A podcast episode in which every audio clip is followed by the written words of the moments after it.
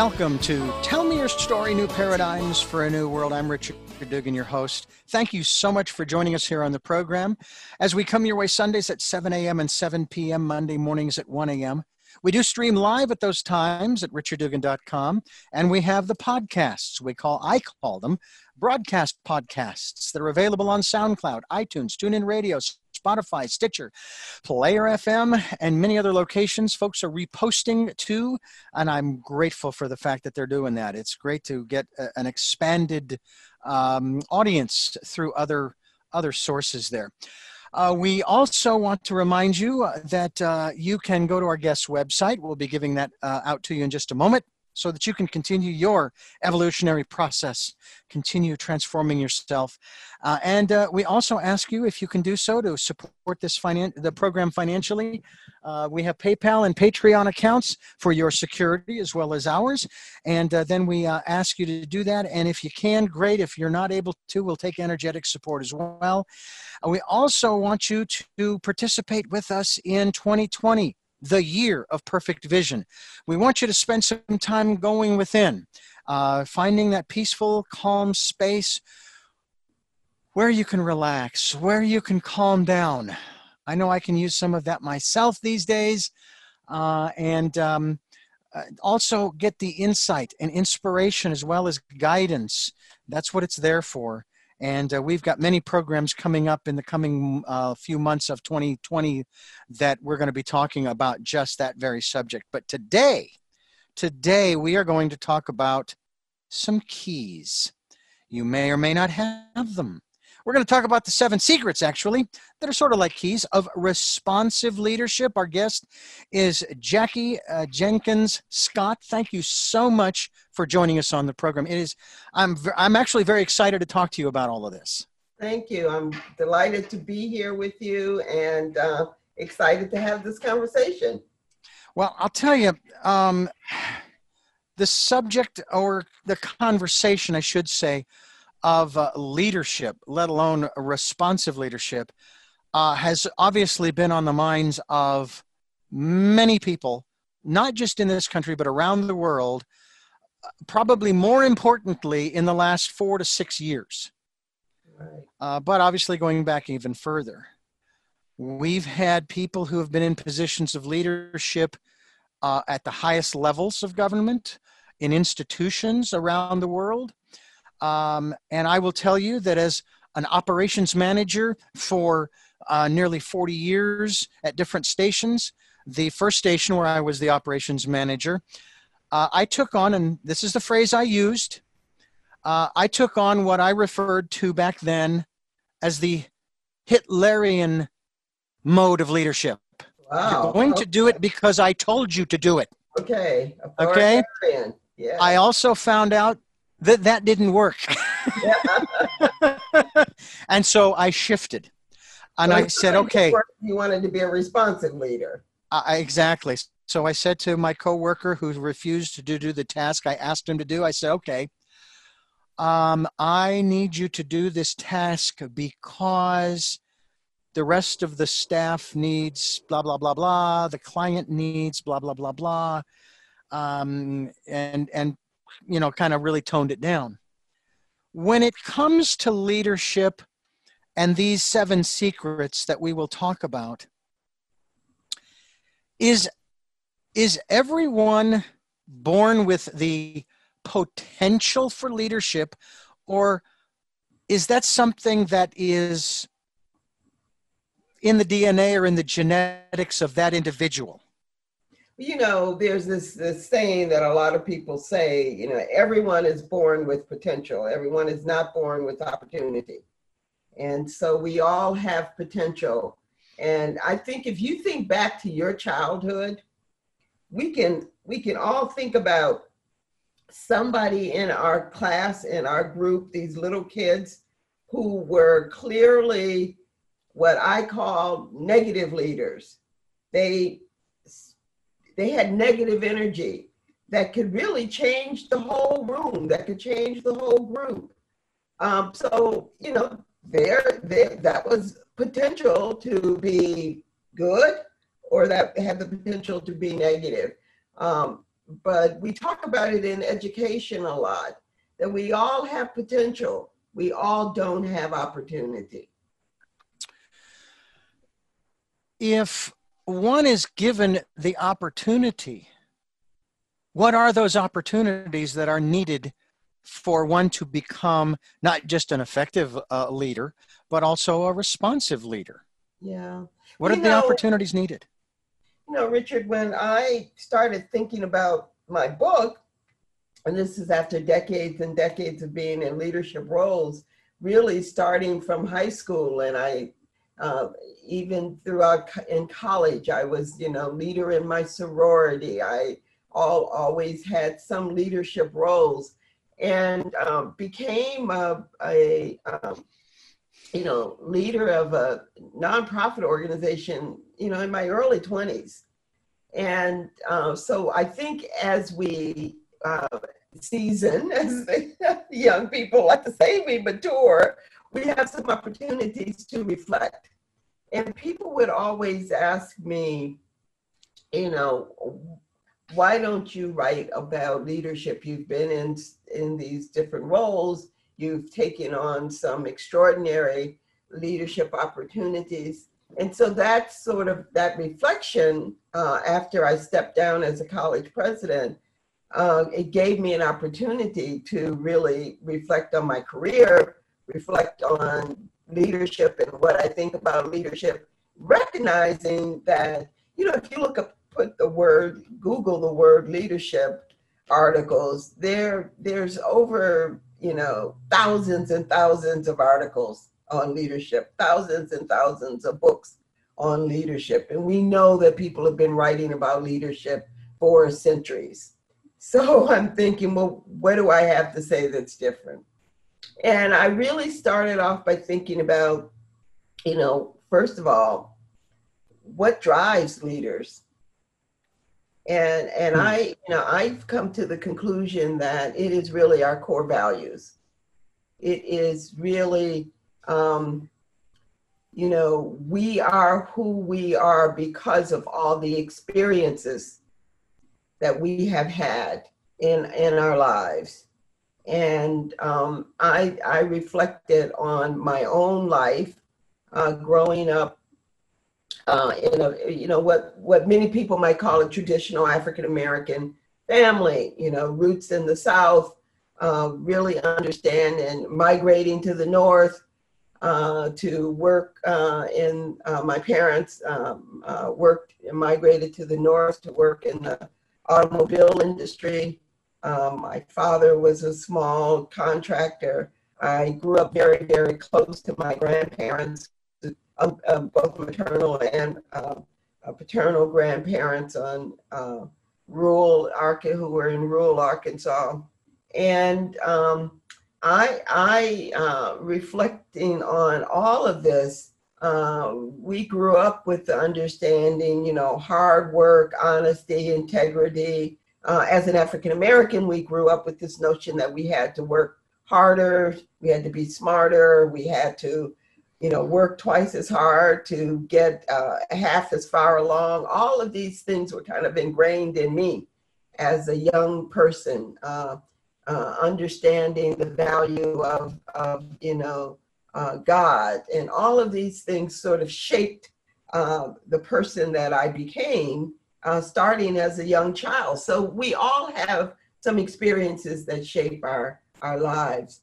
And so I thought about what are those, you know, key attributes that I think contribute to what I call responsive leadership, Richard, which is, um, in my judgment, responsive leadership really talks about how we make decisions, and it's based on the humanity of the people that we are engaged with our company, our organization, our club, our group, whoever it is we have, our team, whoever it is we have responsibility for.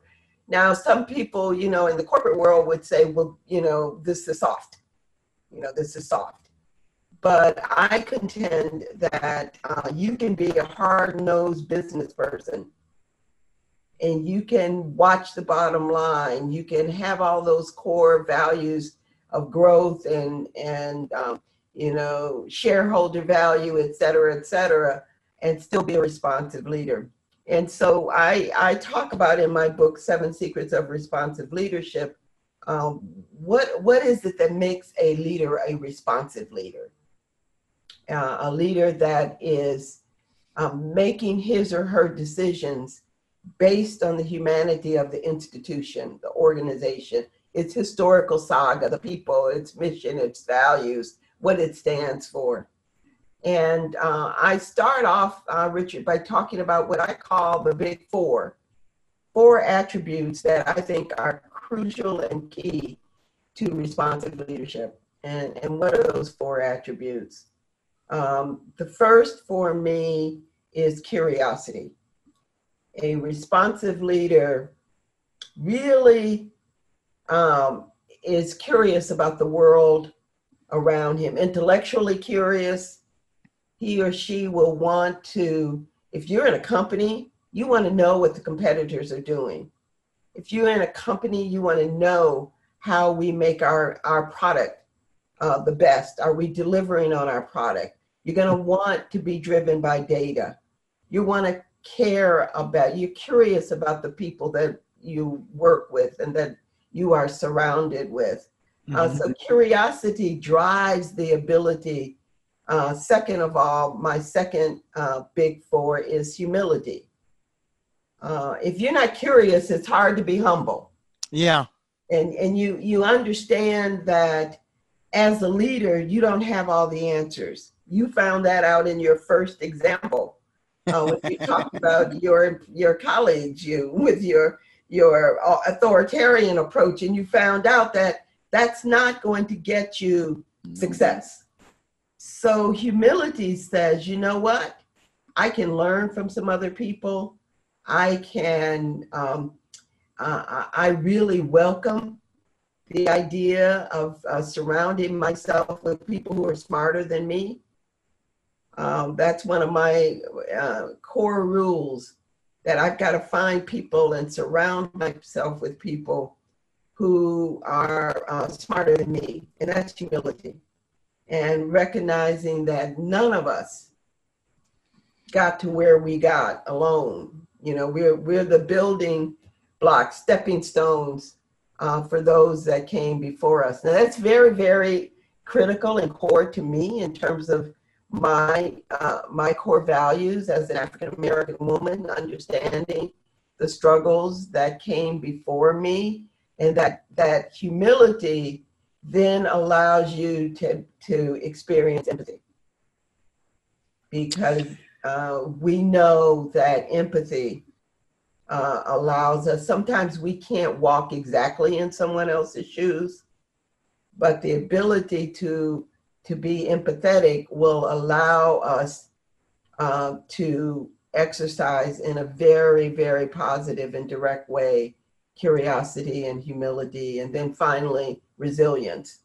Um, this ability to understand that, uh, you know, this too shall pass, uh, that uh, we have to step in and keep stepping and we'll get through this. So those are my four kind of core core values, Richard. And when I talk with people, I ask, and so I will ask you, my friend, mm-hmm. um, what do you think of those core values? I those think they're great. Attributes? I will say that I had an experience this morning as uh, prior to our conversation uh, where um, I did not show real uh, leadership uh, qualities uh, as I was driving my wife to her job before uh, walking to work. And um, I got really upset at somebody, and this was in a parking lot, because I, I, I for some reason I I I can't say that I always follow the rules, but I'm a stickler for them. Mm-hmm. And I was waving this person on, saying, "Please move so that I can move," and they were waving me, saying, "No, go ahead," and they were being nice. And my father-in-law, my uh, late ex-father-in-law, when he was teaching me how to drive, I was 38 at the time, by the way. Mm-hmm. Um, he told me whatever you do when you're driving, don't be nice. Now, that doesn't mean be mean. That now here's the here's the reason why. He says because being nice will get you killed. He Mm. says when you start being nice, you're not following the rules of the road. This is what he meant. If Ah, you follow the rules of the road, you don't have to worry about being nice because you're not going to be in anybody's way mhm. and you're going to be doing the things. And so when someone else has the right of way, I want to wave them on. It's okay. I appreciate the kindness, but the problem is that's not the rule of the road. Yeah. You ride on, you drive on the right right hand side of the road. Mhm. All right. You go the speed limit. You give uh, you give people who are walking in a, a crosswalk the right of way. You don't try to scooch forward for more and more and more and more and more until they're out of your way. You sit in your lane. You don't commit to the turn until you can make the turn. Mhm. And if you miss your exit, work it out later. Don't cross three lanes of traffic. Get off the freeway. Yes. We've seen people try to do that. Oh yeah, and I get that. And of course, this, this is part of I don't know. Uh, maybe there's a little bit of OCD in me, possibly, but uh, it's like if you would just go and follow the rules of the road, and if you don't know what they are, get yourself a driver's manual, please, because it's all in there. If you don't know, and if I'm wrong, I want to learn where I'm wrong so that I can do the same. But the problem is, is right now, whether where pe- where people are, uh, they're not, they're they're disjointed because of where we are in this world today in 2020. And I understand that, I get that, but we've all got to wake up. We just we just do. Otherwise, we're going to have really pr- real problems, not just on the roads, but in our homes. And my wife was very up. She well, she actually stayed very calm. She says, "Calm down, Richard. It's all right, Richard. Just take it easy, Richard." And I just, I kind of, I, I said, "No, I'm tired of people not following the rules and making things difficult. Because if they had just kept going, there wouldn't have even been an incident. I was, I sat there and waited for the person for like 10 or 15 seconds, and I honked my horn and I waved them on." And they kept waving me into the parking space. I was like, "Oh my gosh, come on, please!" Mhm. And I thought, and now, of course, afterwards, I apologized to my wife. I said, I'm sorry. And I told her I loved her and I will see you this afternoon. And, and, uh, and then as I'm walking to work, I'm thinking, boy, that was not, that was not me. I, I was like, where in the hell did that come from? But see, that stuff crops up in leaders from time to time. It happens. Mhm.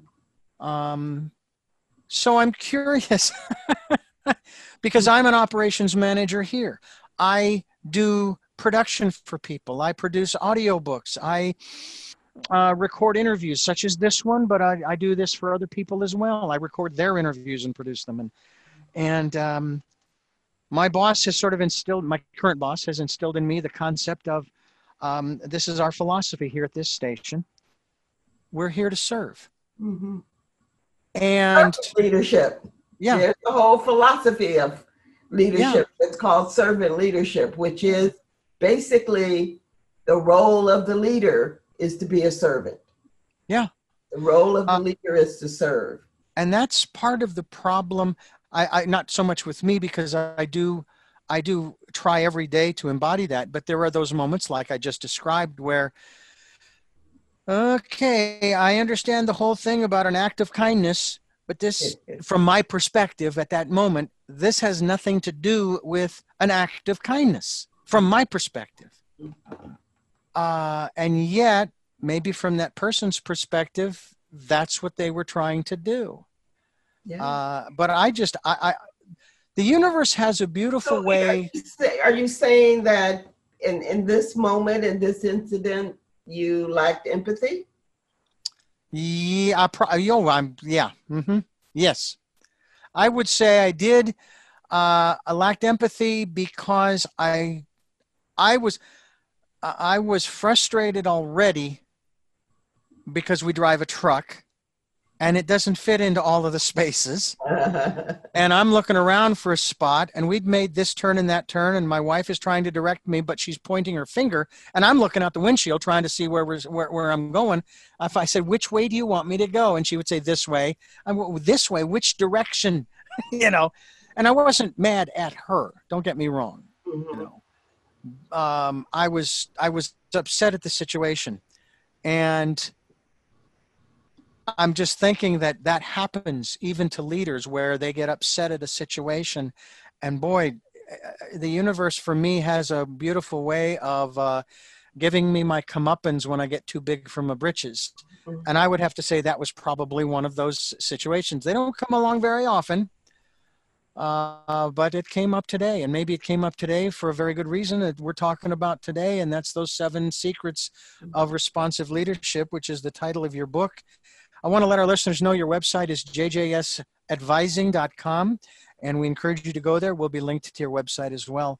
What do you think about uh, that? The aspect of a leader who, and maybe he's a very public figure, could be, you know, could be the president, could be, uh, you know, someone in a high high position in a corporation, the CEO, what have you, and just kind of in public kind of loses it a little bit Mhm.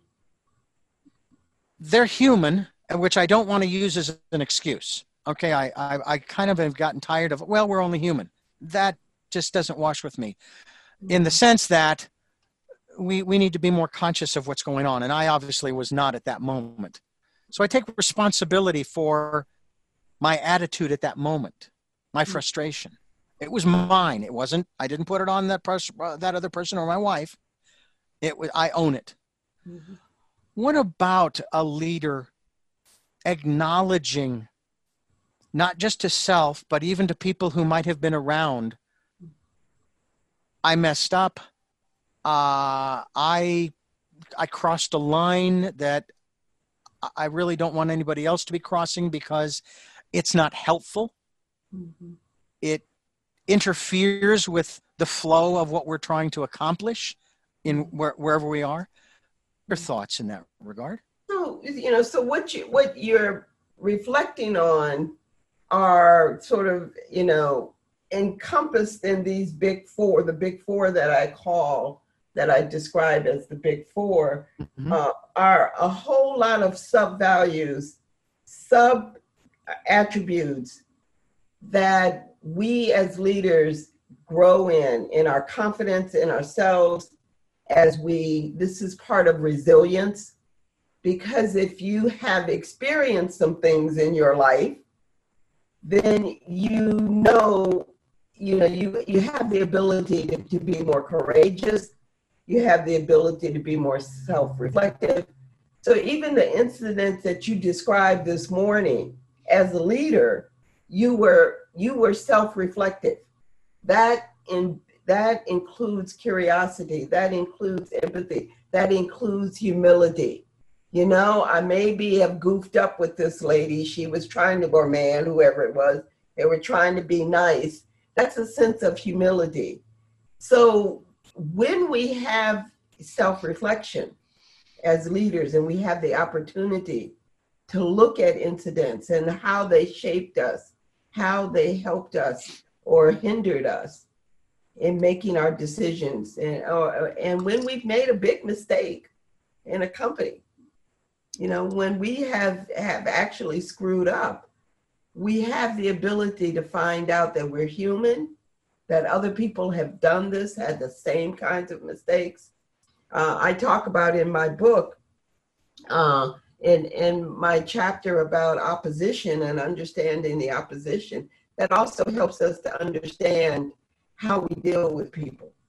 And so i would say that the leader who has really um, done what you talked about at the beginning of this show or is continuously doing it because Mhm. we're we're always growing right richard? We're always we are always transitioning. As humans we are always in a mode of transition um, i think very often when we get into a position we think well we're the leader we're here but you're actually transitioning from one position to the next. You're transitioning from one experience to the next experience.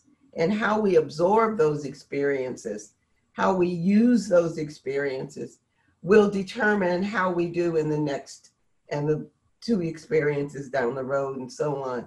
So when you talk about the leader that has a hard time publicly admitting to a mistake, well, sometimes they're not mistakes, and you don't have to always, a mistake is a mistake. But you don't have to always, if you feel like, well, I can't admit to a mistake, you can talk about growth.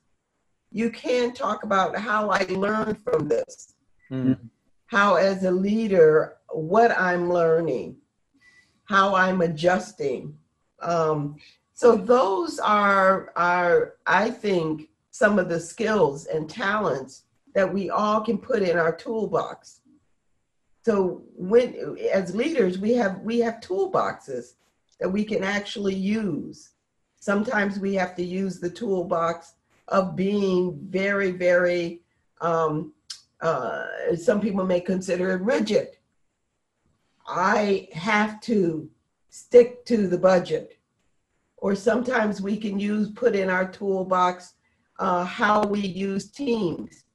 Sometimes it's the team that will help us to understand how we can make this adjustment or make this uh, move to, you know, advance our organization. So um, I think the ability to acknowledge um, growth spurts, growth opportunities is a real sign of courage. It's a real sign of humility. It's a real sign of resilience. And those are, are attributes that I think over time make us all, make us a very strong, responsive leader. And I would say if you can't demonstrate to your team, to your organization, to your company, to your group, your your church, which whatever you're leading, if you can't demonstrate these attributes, uh, then I would ask you if you really think you're a responsive leader. You might be a leader in title, in name, because you are in a position, you are in a role. But the question is, what kind of leader are you? Mm-hmm. And what kind of leader do you want to be? Um, does that make sense? It does indeed. We're talking with uh, Jackie Jenkins Scott. Her website, jjsadvising.com. The book is entitled The Seven Secrets of Responsive Leadership, and that's what we're talking about here today. Um, now, you did make the comment that that everybody has the potential for being a leader, uh, and we run into a real problem when we have a group of people that need a leader, and more than one person wants to step up and lead, mm-hmm. and sometimes there's a struggle. Mm-hmm. Um, we have uh, in this country, we have, of course, uh, for governmental leadership, we have elections. Mm-hmm. And then we have the campaign, and we have all of that grappling going on during the campaign. And then we, and then one of these leaders is chosen. Mm-hmm. And they say that um, once that leader is chosen, we're all supposed to join ranks and. Well, not know, necessarily. Think, I, I don't. Well, it was certainly well, not in this country. There's, there's. Well, no, no. I'm, I'm saying that that's usually the ideal. The ideal yes. is yeah. that we will join ranks, lock arms, sing kumbaya, and it'll all be hunky dory, uh, skittles and bits. You want to give them a chance. You want to give them a chance. You, you, do. That's why they always talk about for the presidency. It's always the first hundred days. See how they do.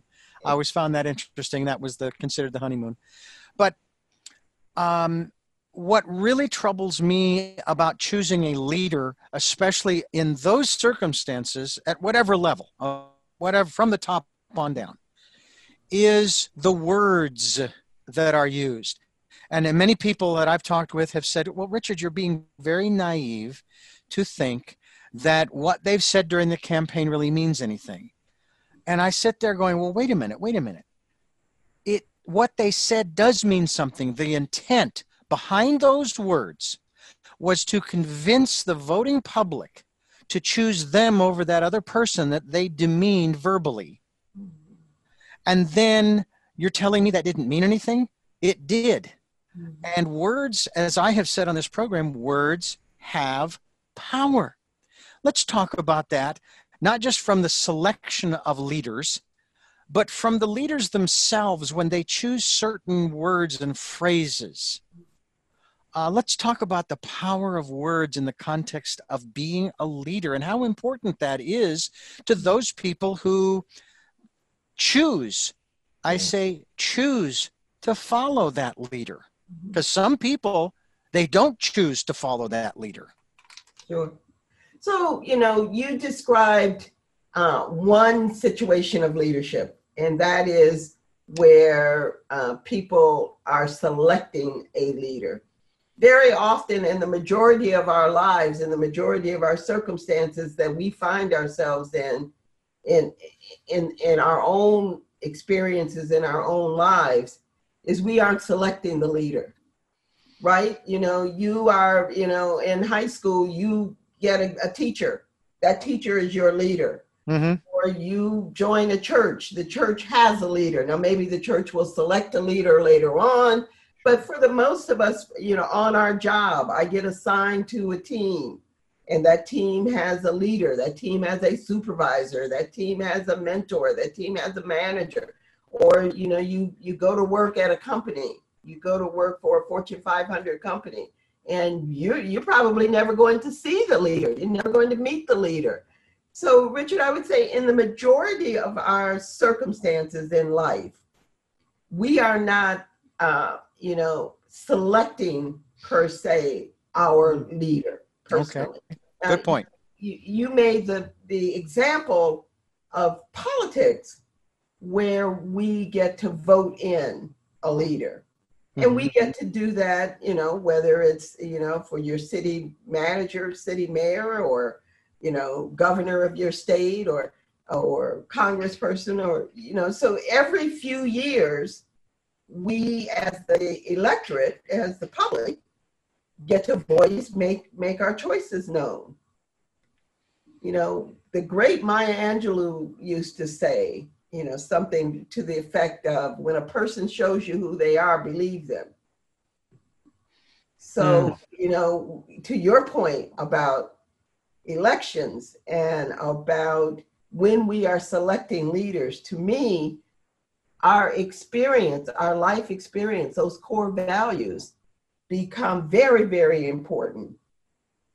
What are the core values of that person and how have they distributed, how have they shown them to us? How have they lived those core values?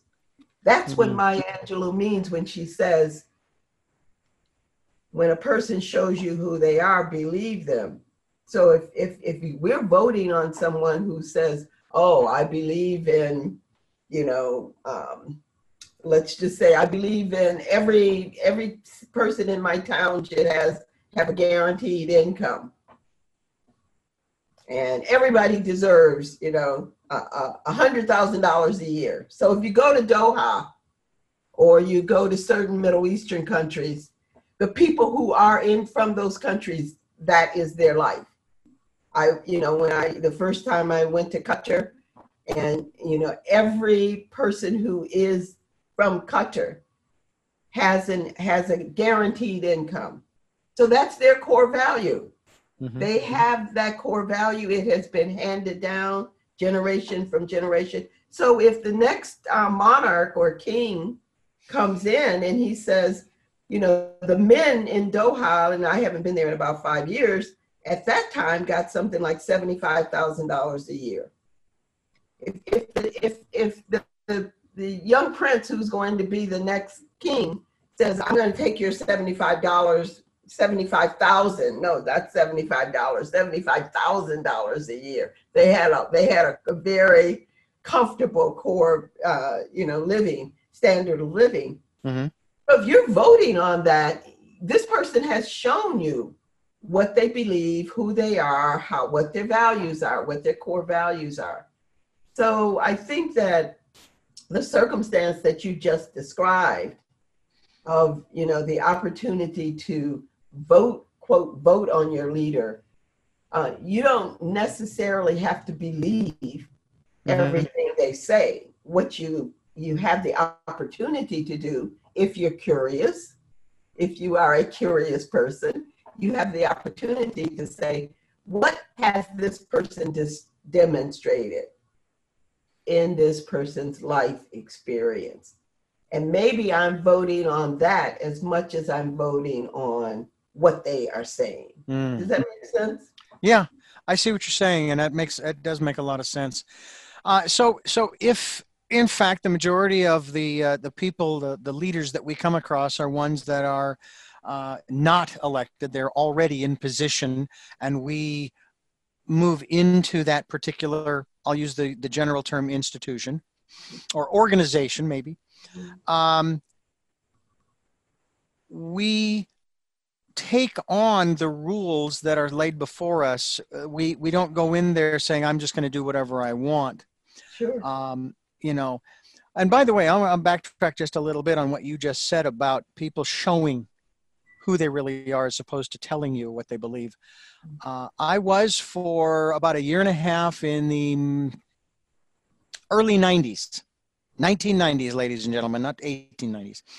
Uh, I was I was a member of the Baha'i faith. Mm-hmm. I learned about their governmental structure at the local, state, national, and international level, and how it was how each of those levels is created. Mm-hmm.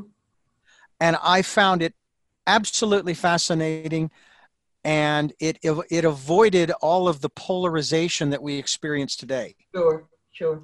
Uh, I'm not sure if you're familiar or not, but they have these. Yeah, I went to um, in Israel. Their headquarters is yes, in, in Haifa. Uh, in Haifa, beautiful, beautiful uh, facility. International House of Justice. Mm-hmm. Oh, I, I have seen pictures only. oh well, it's you have to go see it. Uh, it's it's incredibly beautiful, very peaceful. Yeah, but I, I, I loved the concept of, of how when they hold elections, you don't campaign. Yeah. You live your life, you behave in such a way that embodies the principles of the Baha'i faith, if you will, or just of common human decency, if you will. and that if people see that and they like what they see, as you just described from your paraphrasing Maya Angelou, um, then you become a member of that body of nine. Mm. Wow. And when you are in that body of nine, you accept the rules, the procedures, the protocols. Mm-hmm. For example, uh, if I had a problem, I would go to that council and I would say, I have this problem, blah, blah, blah, blah, blah. And they would say, all right, give us, give us some time. We'll talk about it and we'll give you our, we'll give you our suggestion to help you with this issue. And as they, you know, they talk about it, when they give ideas for the solution, if you will, mm-hmm. or the resolution, whatever it might be, once that idea is put out on the table, it no longer belongs to the individual it belongs to the group. Oh, my. Then, when they vote, just as our Supreme Court votes, you may have unanimous mm-hmm. and you may have uh, a majority vote and a minority vote. Uh-huh. But the minority, part of the protocol, mm-hmm. once the vote is taken and there is a decision made, the minority accepts the decision of the collective nine. Mm. All right. It's not necessarily they change their votes. It's okay, this is the decision we have made. Whether I voted in favor of it or not, I accept the decision of the council. And then they tell me, here's the solution, here's the resolution. Uh, and if this does not resolve the situation, please come back and we'll we'll we'll take it up again. And that's how they deal with things. Well, but that uh, doesn't uh, get down to the level of the parishioner, does it? You, are talking about big policy for the whole faith. Well, it is possible that they may. They may deal with for that community or for the state or for then the na- that particular country.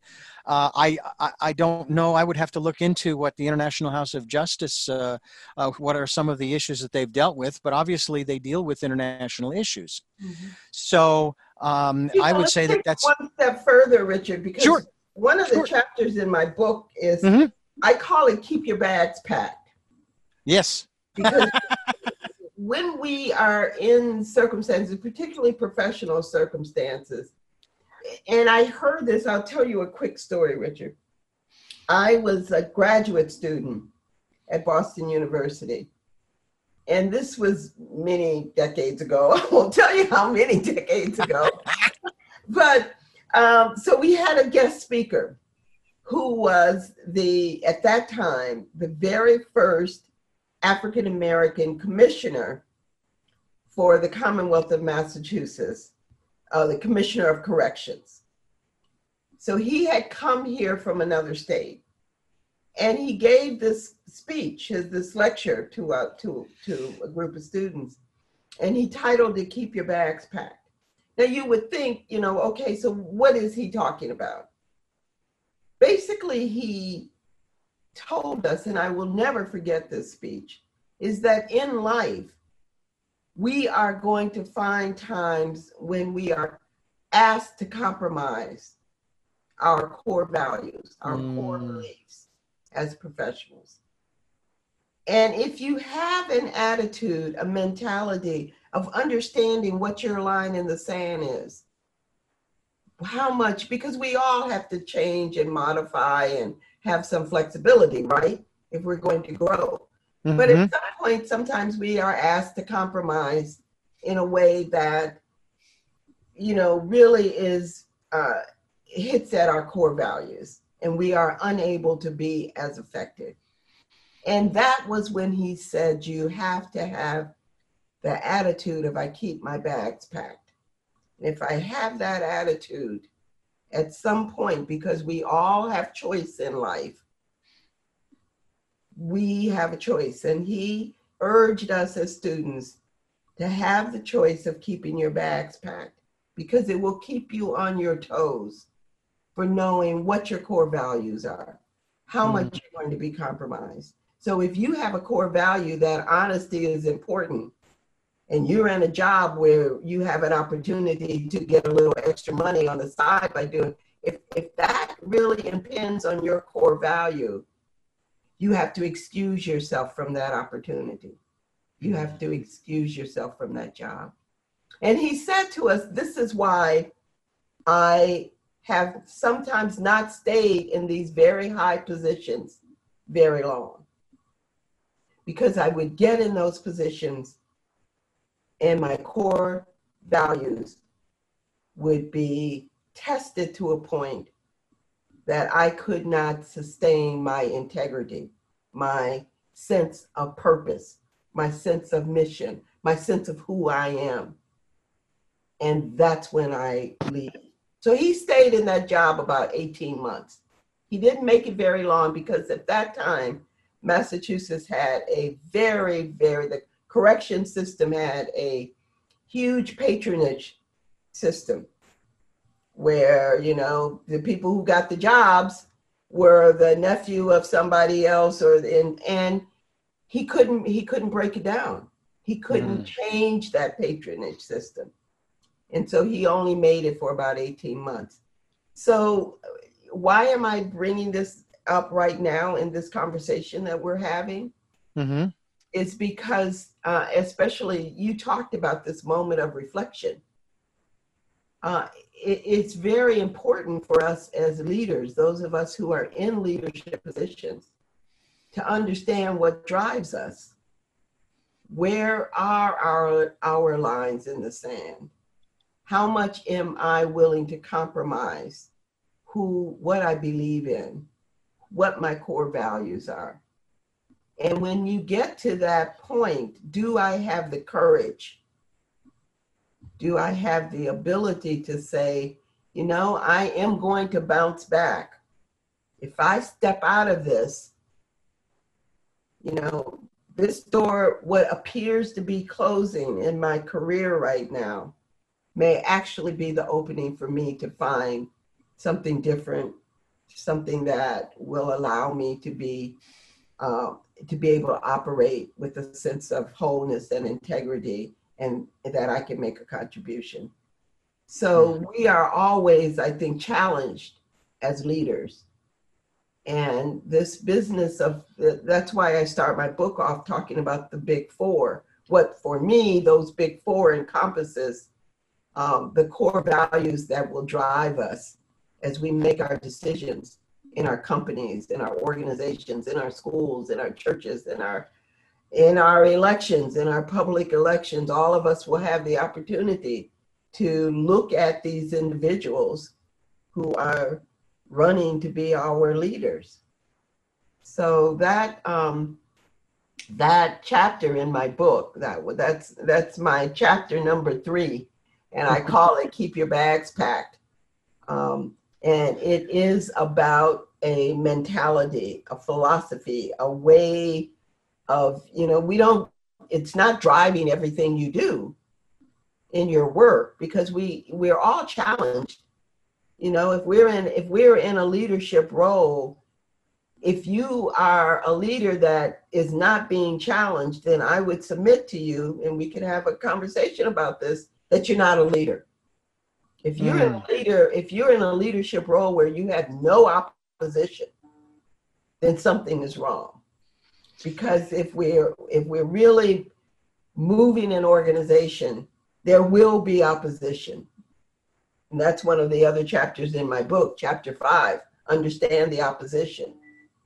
So um, I, I just bring those two things together uh, for, for, your, for your audience to think about uh, in their leadership roles. Whether you're the leader in your household, you're going to have some opposition. You know, you're going to have some hard decisions to make. Do we go out and buy a new car? or do we save for the new house? That could be a very mm-hmm. core value. New car, I look good.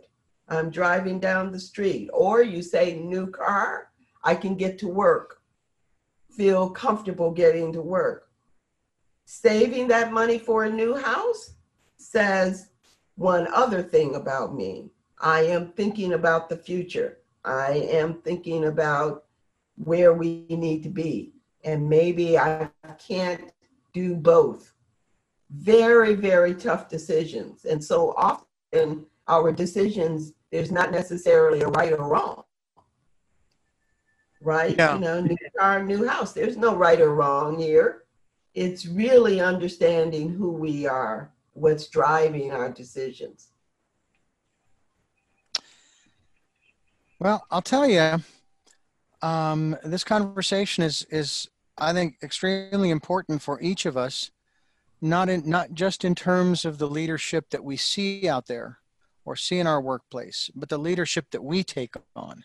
Mm-hmm. Uh, if we choose to do that, as you say, we all have the potential, but have we, you know, how many of us are given the opportunity? And I've been given the opportunity a number of times. Uh, and um, where I'm at now, uh, uh, I'm sort of a pseudo supervisor, only because the boss he's he's obviously here quite regularly, which is which is a good thing.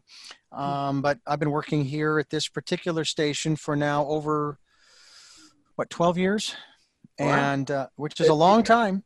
Yeah, uh, something must be working right. yeah, and uh, I really do enjoy it.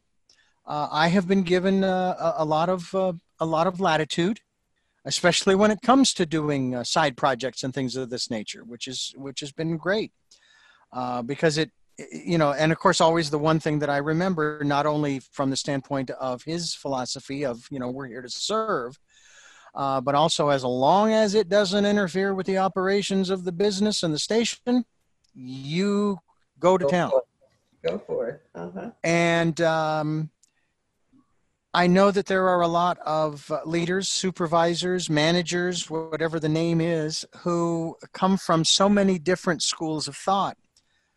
And I would have to say that my first commercial station back in 1980, when I started working for a religious station, um, my boss's philosophy, primarily when it came to doing work, was uh, he lived by, if it wasn't Murphy's Law, which I don't live by, uh, he also lived by the law of diminishing returns. And when I f- finally understood what that meant, I'm going, what good is that?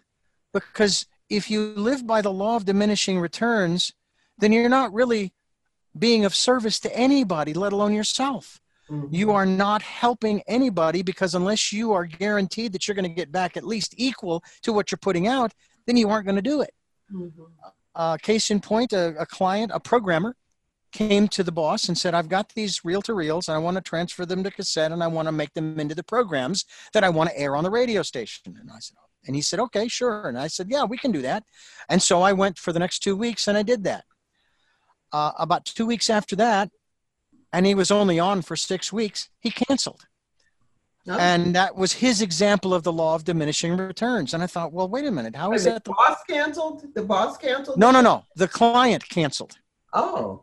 The client decided after six weeks, uh, and, and actually it was at four weeks, he asked for the project. And when I was done at the end of six weeks, he decided he was going to cancel because he just couldn't afford it. Oh, okay. And um, and I thought, well, to me, that's not the law of diminishing returns. Because what we showed him was that we're here and we provide a service. And that is whatever it is that the client needs. If we can do it, we will. We'll, we'll, we'll do whatever we can to try to, to give the client what they want. It also means that when he goes and tells other people about this radio station, he's going to tell them that. Hmm. Oh yeah, I mean I was only there for 6 weeks, but boy, they treated me like like I was the most important person in the world. Mm-hmm. That's why I don't believe in the law of diminishing returns because if that's the case then you cannot really be truly of service. Could that have been in a, a situation Richard where there wasn't a clear understanding of what the return was? I mean, did he understand clearly this is the cost and this is, you know, the, right. the ROI, well, return on the investment. This it's going to cost right. this for us to, to do these, and here's where I'm going to get my return because that's right. a, very often what happens in certain situations that are perceived as, as not being successful. We had a misunderstanding or a miss. We, we didn't have the, the enough data, enough information to make a good decision. So he made a very poor decision. It could have been he should have never done this in the first place because he didn't understand what the investment was going to yield for him. Yeah. Well, uh, I'll I'll use a, another example. As supervisor there, I would hire employees to run the programming. Mm-hmm. They would mm-hmm. sit behind the console and run the tapes and the live shows and so forth. And when we would uh, hire them, uh, we would give them a job description basically. And one of the jobs was okay, we need to, you need to vacuum the rugs every so often because we did not have a cleaning service out there. We were li- working at the transmitter site. And the, the bathroom has to be cleaned, which means the toilet too, and so on and so forth. And I would get comments like, well, you guys don't pay me enough to do that. And this was after they were hired. Hmm. And I said, well, first of all, we told you what the job description was, number one. And number two, we have a lot of people that are coming in and out of here, and we need to make sure that presentation is everything. And we need to make sure that our presentation is a, a polished presentation, clean bathroom, clean floors, and so on and so forth. Um, and I thought about that philosophy that these some of these people that we'd hired uh, were living by and I thought, you know, if if if I took that position, then I wouldn't be putting out what I, I put out in the way of of service to our programmers and our advertisers and so forth. And I began to take a look at the exchange. See, I personally believe that there is a universal law of exchange. You cannot escape it. If there's a giver, there's a, got to be a receiver, and if there's a receiver, there has to be a giver. And you are both you become both. Mm-hmm. And as I began to take a look at the things that I was doing for that station and and and the work that I was doing, which I really enjoyed, I began to take a look at what I was getting in exchange. Yes, I was getting a paycheck, but I was making minimum wage. I was making a minimum wage from the day I started in 1980 at 365 an hour. After 15 years, I was making $7.35 an hour. Wow. All right. So I could have taken that other position, that other philosophy of you guys don't pay me enough to go out of my way. I was given the opportunity to do interviews to fill some slots in the evening hours. And so I used to do interviews just like this one and hundreds and hundreds of others. And I began to calculate, not mathematically, but just, you know, what kind of exchange is going on here? Yes, I get the paycheck, but gee, I've been given this opportunity to do these interviews, which I really enjoy. Uh, I get the materials, whether it's a book or a CD or or whatever it is. Uh, I get the contact. I get the conversation. I get the connection, the relationship with this new person. And over 15 years, it was hundreds, if not, I don't know, a couple thousand, maybe more. Mm-hmm. And I started to tabulate it from that standpoint. Yeah. What am I getting back that isn't coming through the paycheck?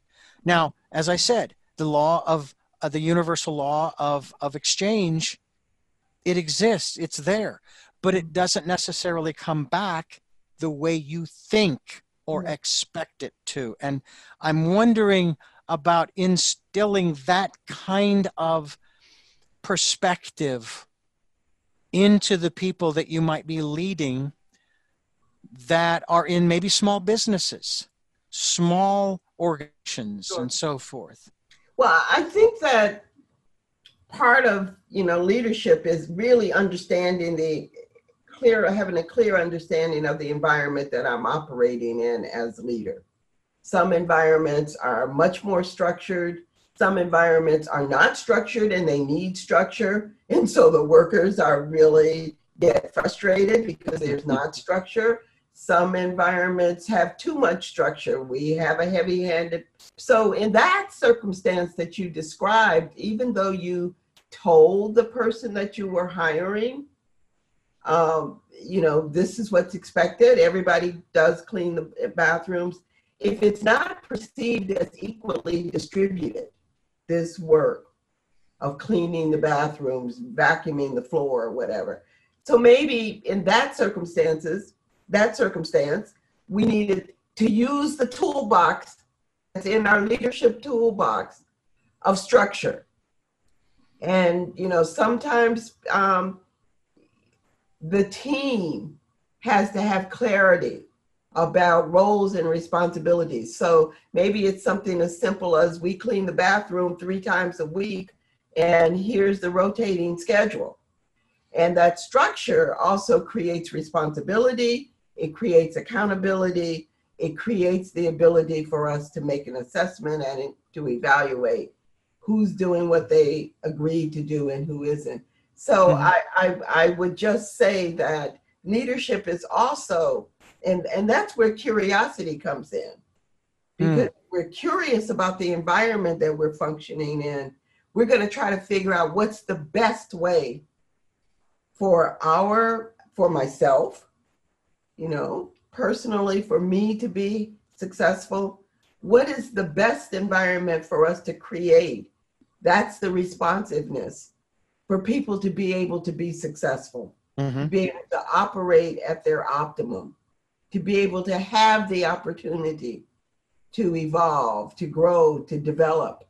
And leadership says some environments are going to work and others aren't. And how am I am I curious enough to figure out what's going to work for my team? What's yeah, going to work in my household? Mm-hmm. I now have five kids. What you know, they all have a different personality, and I'm the leader. How yeah. am I going to create the environment that's going to allow us to work, to be able to to thrive? I used to um, when I first became a college president. The college that I became president was was struggling. You know, we had um, decreasing enrollment we you know had didn't have a large enough endowment we had facilities that were outdated so we were struggling and my goal was how to get us from struggling to thriving and the responsive leader is looking how do we help our organization our people to be in a position where they can thrive. Now they can they also have choice. For whatever's going on in their life, they don't want to thrive. They don't want to take care of take advantage of the opportunity. Maybe they can't take advantage of the opportunity. They have too many things happening for them. But our role as the leader is to give them that, to try to put in place those opportunities for the student to grow. Maybe the student is not going to be able to really grow. But if we can give that student that opportunity, then free will and choice comes in. We get to make a choice. We get to make a choice on who we're going to elect. Now, if we don't take advantage of that choice, we decide not to vote, then we can't complain about whoever else took advantage of it. Yeah. So I, I, I, those are some of the principles when I think about leadership uh, that I try to discuss uh, in my book, Seven Secrets of Responsive Leadership. When we encourage people to get a copy, I'm sure it's available on Amazon as well as your website, jjsadvising.com. Uh, Jackie Jenkins, uh, Jackie Jenkins Scott has been my guest, and uh, this has just been a, a wonderful conversation. Uh, I'm hoping that folks uh, picked up a lot.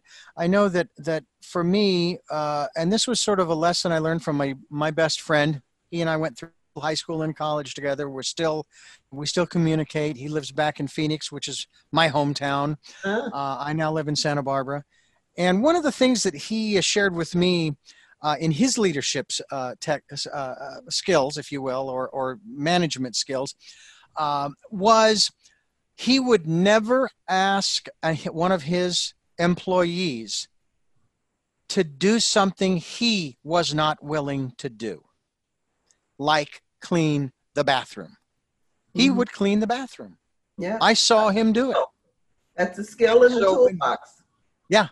And so when the, his employees saw him doing that, they realized, oh, well, I guess if he can do it, then so can I. Yeah. yeah. And it won't take that long. And it's not te- permanent, it's temporary. It'll only take 10 or 15 minutes and then it's over. I can move back into the store area and and uh, and so forth and so on. And that's lead something by that, example. Lead yeah, by example. Lead that's, by example. Technique. Absolutely, technique. absolutely. I I uh, I'm always uh, so thankful for his friendship that we've had. Uh, I I hesitate to even say uh, for nearly 50 of our 60 years. Uh, he's 60, he's also 60 this year. Mm-hmm. I just turned 60 myself. And uh, it's it's been it's been a lot of fun um, uh, to to he, he and I've even swapped stories about some of our our mm-hmm. our foibles and some of our successes and so forth. One of the things that I have come to realize too, uh, Jackie, is that one of the most important rules that I have tried to live by, just as someone who is in service to others, is that I am not doing this to be successful. I am doing this, especially if it's in a project for someone else, and nine times out of 10 it is. I am doing this to make them successful because if they're successful, then I'm successful. Yeah, that's a good point. And and uh, so I, I guess I guess one that's of the things empathy. I'm that's called empathy. Yeah. I guess one of the things I'm going to need to do is I'm going to sit down following this interview. I don't know who that person was this morning, uh, but I'm just going to kind of send out a little prayer, a little energy, and thank them for their consideration, their kindness, if you will, uh, and um, uh, forgive me for my rudeness, uh, as well as I guess forgive myself and and say, hey, you know what, you know, it, it happens, and you're gonna, you know, it's you move on. You move on, and and life is still good. And you used an interesting phrase just a few minutes ago that I use as well. A uh, different word to start with uh, but this program and what we're about with Tell Me Your Story, New Paradigms for a New World, is we're wanting to take people from survival mode to thrival mode.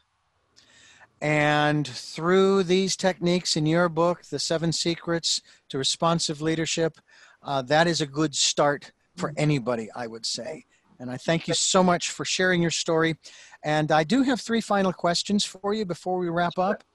Um, but I want to remind our listeners that we're here on Sundays at 7 a.m. and 7 p.m., Monday mornings at 1 a.m. We do stream live at richarddugan.com, and the podcast broadcasts are on SoundCloud, iTunes, TuneIn Radio, Spotify, Stitcher, Player FM, Blubrry, and many other locations.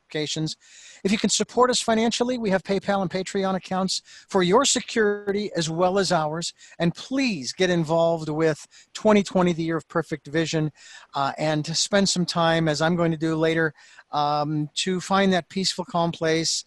Uh, maybe even a place of forgiveness for self for some of the things that we've done uh, to ourselves and maybe we've kind of acted out to others.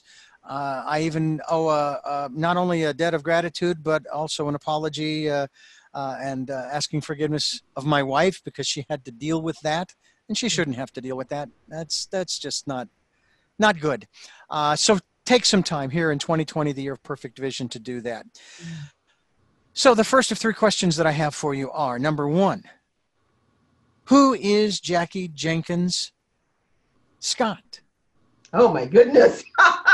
am I supposed to answer that in one second? Well, I am a mother, I am a daughter, I am a role model, I am a leader. Uh, Jackie Jenkins Scott is many, many things. Um, first of all, I'm an imperfect human trying to be a good person. I guess that's, that's a long answer. Wife, what is it that you hope to or want to achieve through the work that you're doing now? I think, you know, what we all strive for is to be of value and service. And so I hope that if any way I can, in the organizations that I have touched, the people I have come across, uh, I can be of value and service. Um, then I think, you know, that's that's all we can we can ask for. And finally what is your life's purpose? Oh my goodness. What is my life purpose? I think we're all struggling to um, use our experiences for the good. At some point we want to feel at the end of the day we have um, we have been of service. We have made a contribution, uh, whether it's to an individual, to a person, to a community. Um, so I, I guess I would say to be of service. Well, Jackie, I feel led as often on this program because uh, the universe is the one that asks the questions. I'm just along for the ride, okay? um, is there anything that you would like to add to what we've talked about thus far? Any message that you would like to leave with our listeners uh, to help them to either A, uh, become a better leader in whatever capacity in life they might be, or B, to understand the role of leadership as they are, that they may be under, if you will? Wow. Well, I, think if we keep keep seeking, if we keep asking questions, if we remain curious, if we remain humble, uh, if we remain empathetic, um, and we remain resilient, uh, we are the most important thing is that we feel like we are continuing to grow and to be better and to get better uh, as people, as a human being, as a leader, um, and that allows us to um, remove from ourselves uh, the feeling of guilt because i think that's one of the biggest things that holds us back is that we mm-hmm. feel guilty that i haven't done enough or i should have done this or i didn't do that um, and so that ability to uh, continue to seek perspective um, will help us to grow in our leadership journey. Well, thank you for that. Uh, I've got to work on that then.